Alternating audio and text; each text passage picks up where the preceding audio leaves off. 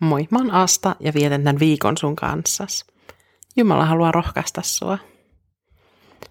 Jeesuksen elämä ei päättynyt kuolemaan. Hän nousi kuolleesta kolmantena päivänä, pääsiäis sunnuntaina. Ja siitä 40 päivän aikana hän ilmestyi opetuslapsille useasti, kunnes nousi taivaaseen. Helatorstaita vietetään tämän muistoksi 40 päivän kuluttua pääsiäisestä. Ja siitä 10 päivän kuluttua on helluntai. Helluntaina Jeesus lunasti lupauksensa lähettää opetuslapsille puolustaja, totuuden henki. Pyhä henki vuodatettiin opetuslasten ylle. Tästä tapauksesta kerrotaan apostolien teoissa.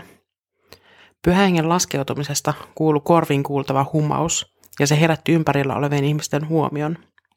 Lukas kuvaa tätä tapausta apostolien tekojen toisessa luvussa ja siitä jakeet kaksi ja kolme.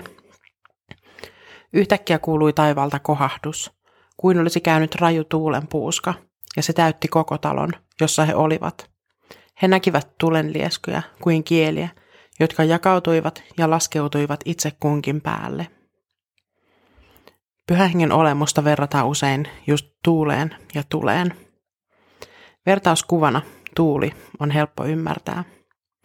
Tuulta ei voi nähdä, mutta sen vaikutukset voi. Silmin nähtävissä on puiden oksien liikkeet. Tuulen voi tuntea kasvoilla ja miten se liikuttaa hiuksia. Tai tuli. Tuli valaisee, lämmittää ja puhdistaa. Ja näitä tekee myös pyhä henki kristityn elämässä. Pyhän hengen valossa kristitty näkee oman syntisyytensä, joka toivottavasti johtaa parannuksen tekoon.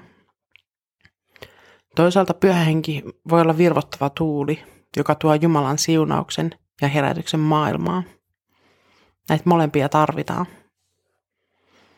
En tiedä, voiko tästä tehdä jotain teologisia oivalluksia, mutta joskus se sama tuuli sammuttaa tulen ja joskus se saa sen roihahtamaan liekkiin. Takkaa sytyttäessä puhalluksen määrä kriittisessä vaiheessa saattaa saada takan syttymään tai liekin sammumaan.